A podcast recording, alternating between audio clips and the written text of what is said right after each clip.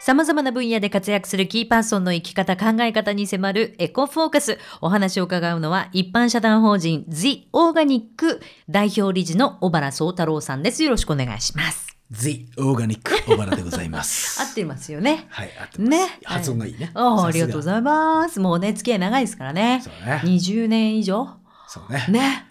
ちょうど俺たちが3歳の時かな。そうだね。なわけないっちゅうね。はい。そんな小原さんでございますが、は前回は SDGs とは何かというお話を伺ったんですけど、うん。ご自身はゼオーガニックっていう、オーガニック、まあ、勇気とか、オーガニックっていうのもう今はね巷に溢れててなんとなく皆さんも分かってると思うんだけど、うん。改めてそのジオーガニックとしてどんなことをしてるのかって教えてもらえます？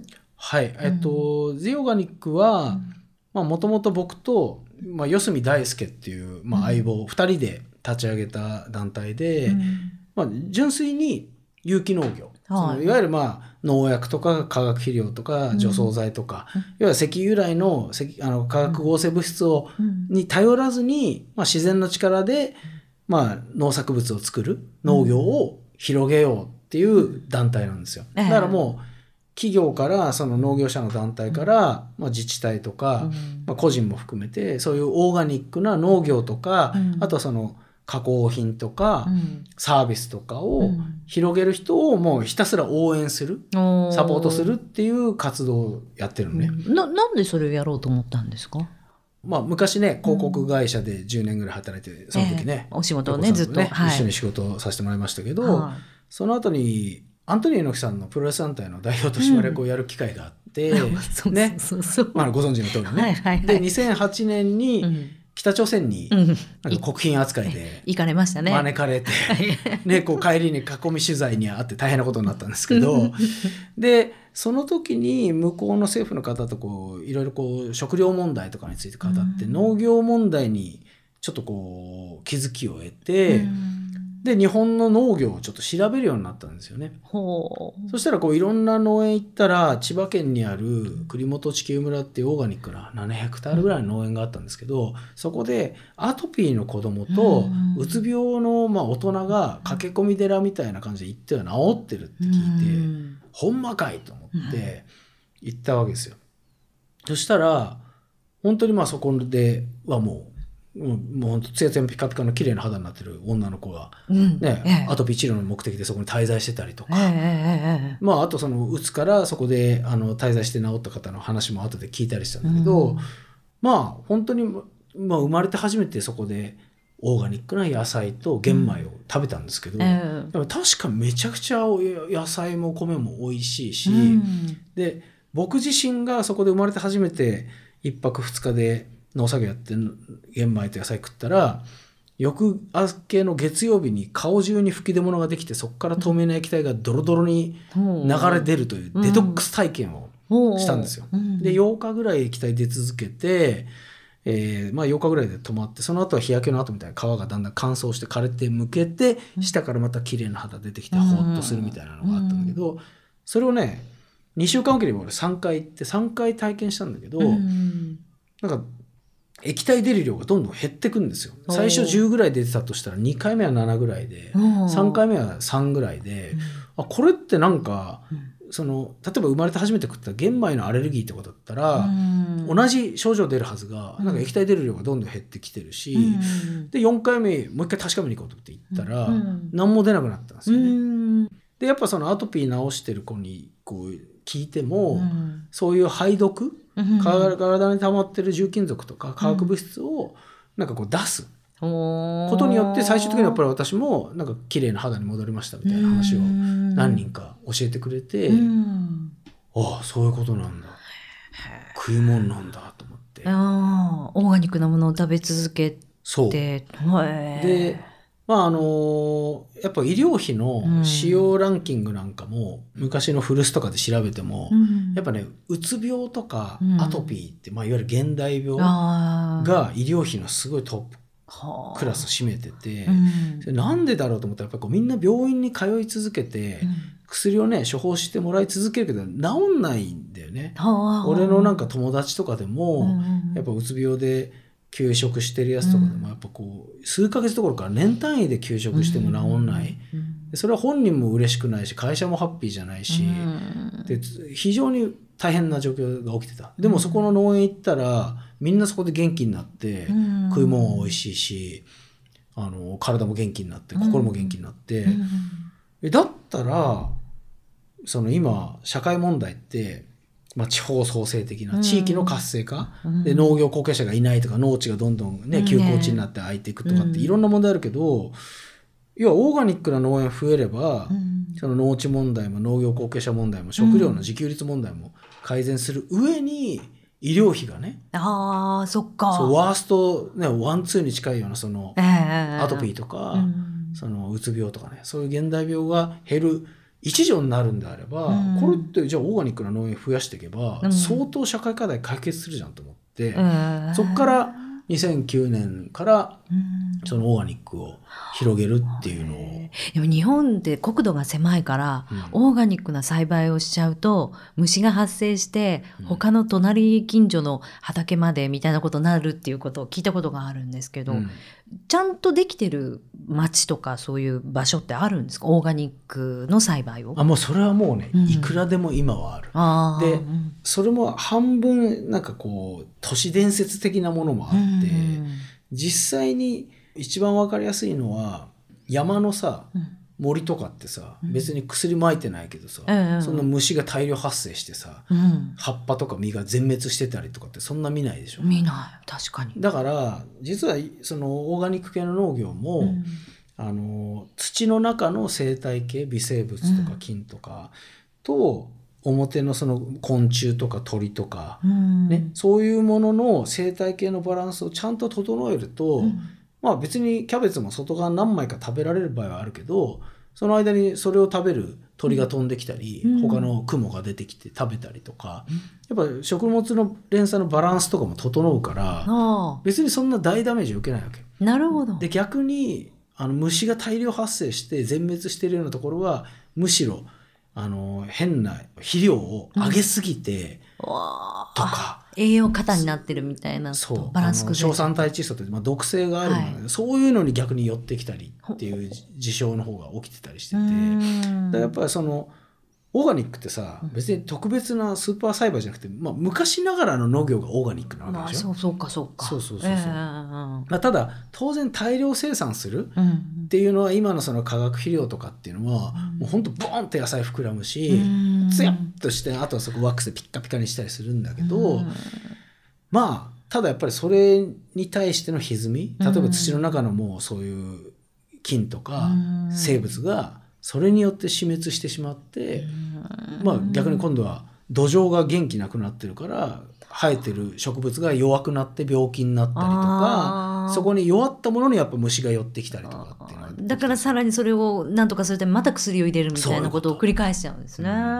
そうか。それが人間の体でも起こってるってことね。そう。そういう食べ物をずっと食べ続けてたら、うん。まあ、何か異変が起こってきて、うん。だったら薬を投与しようよずっと繰り返していってるってことだ。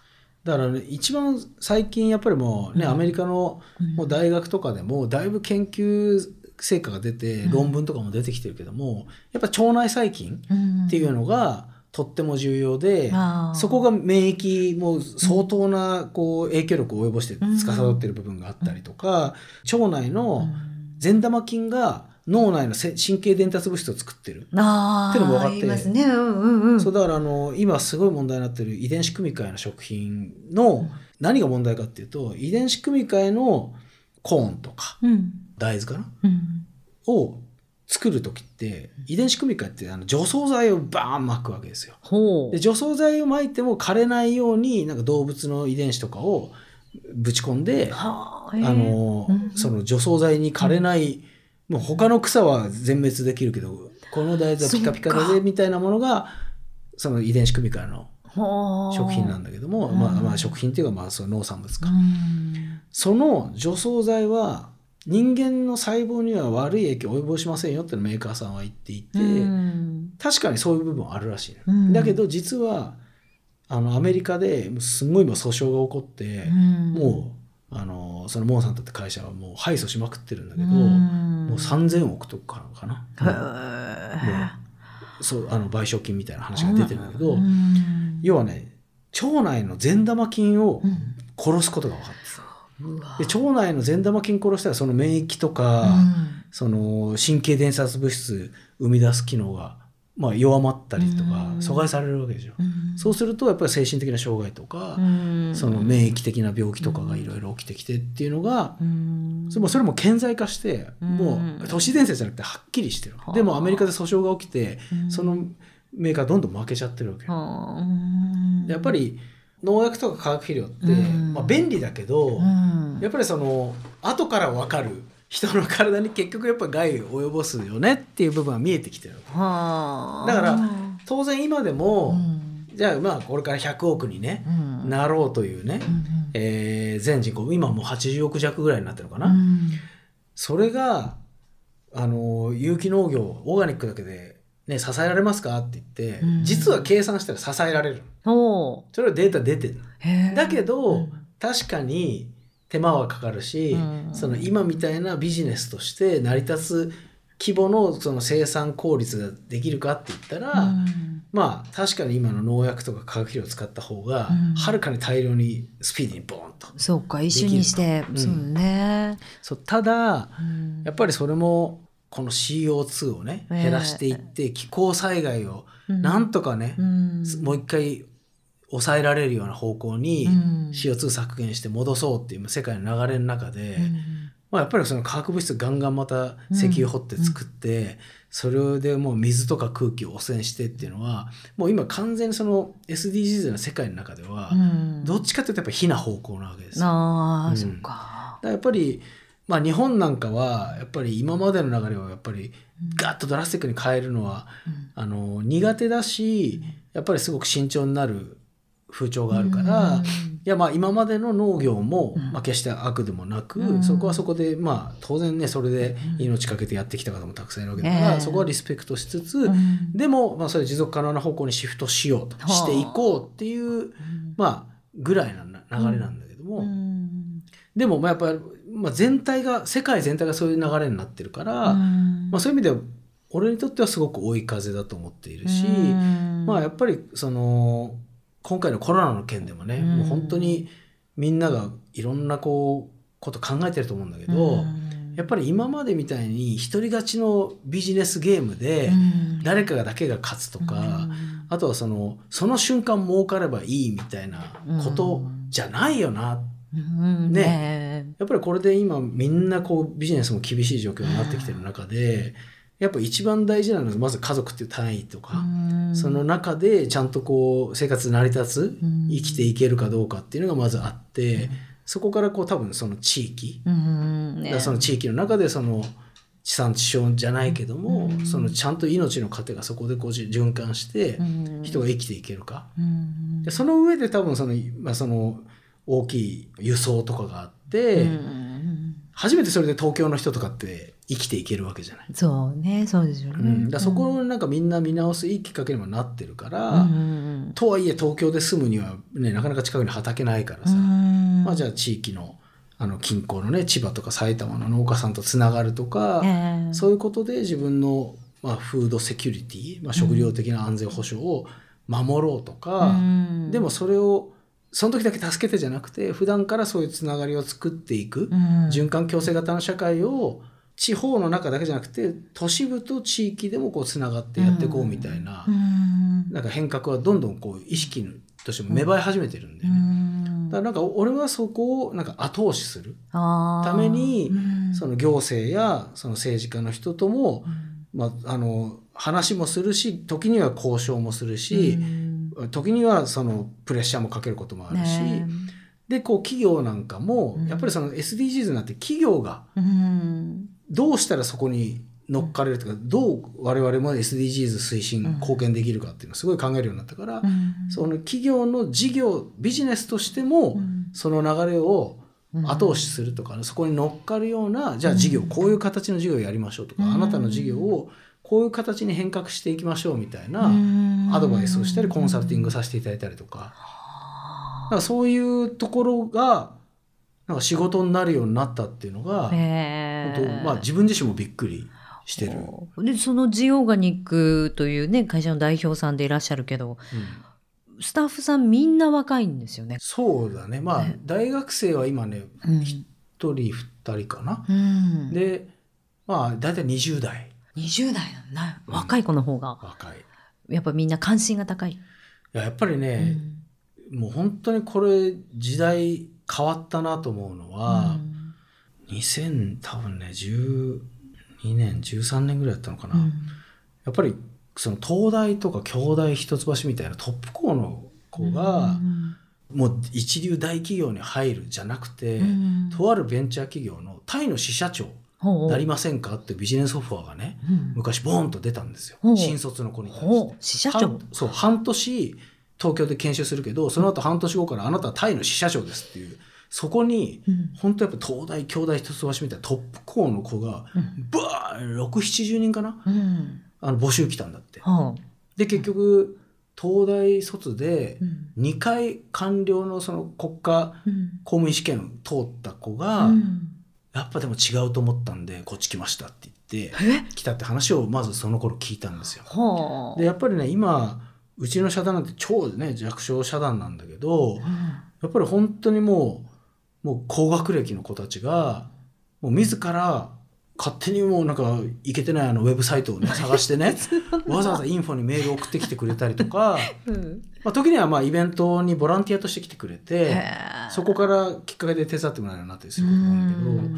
やっぱりね社会的なこういう活動とか、うん。やっぱまあイコール、まあ、彼らにとっての未来を作ることに対してのモチベーションってめちゃくちゃ高くて、もうやっぱりそもそもみんな頭もいいんだけども、うん。そういう方向へのこう情熱とかうん。モチベーションめちゃくちゃ高いで逆にそのいや高い給料を払う大企業に入るとか、うん。まあ一定のモチベーションというか思考性はあるんだけども、いうん。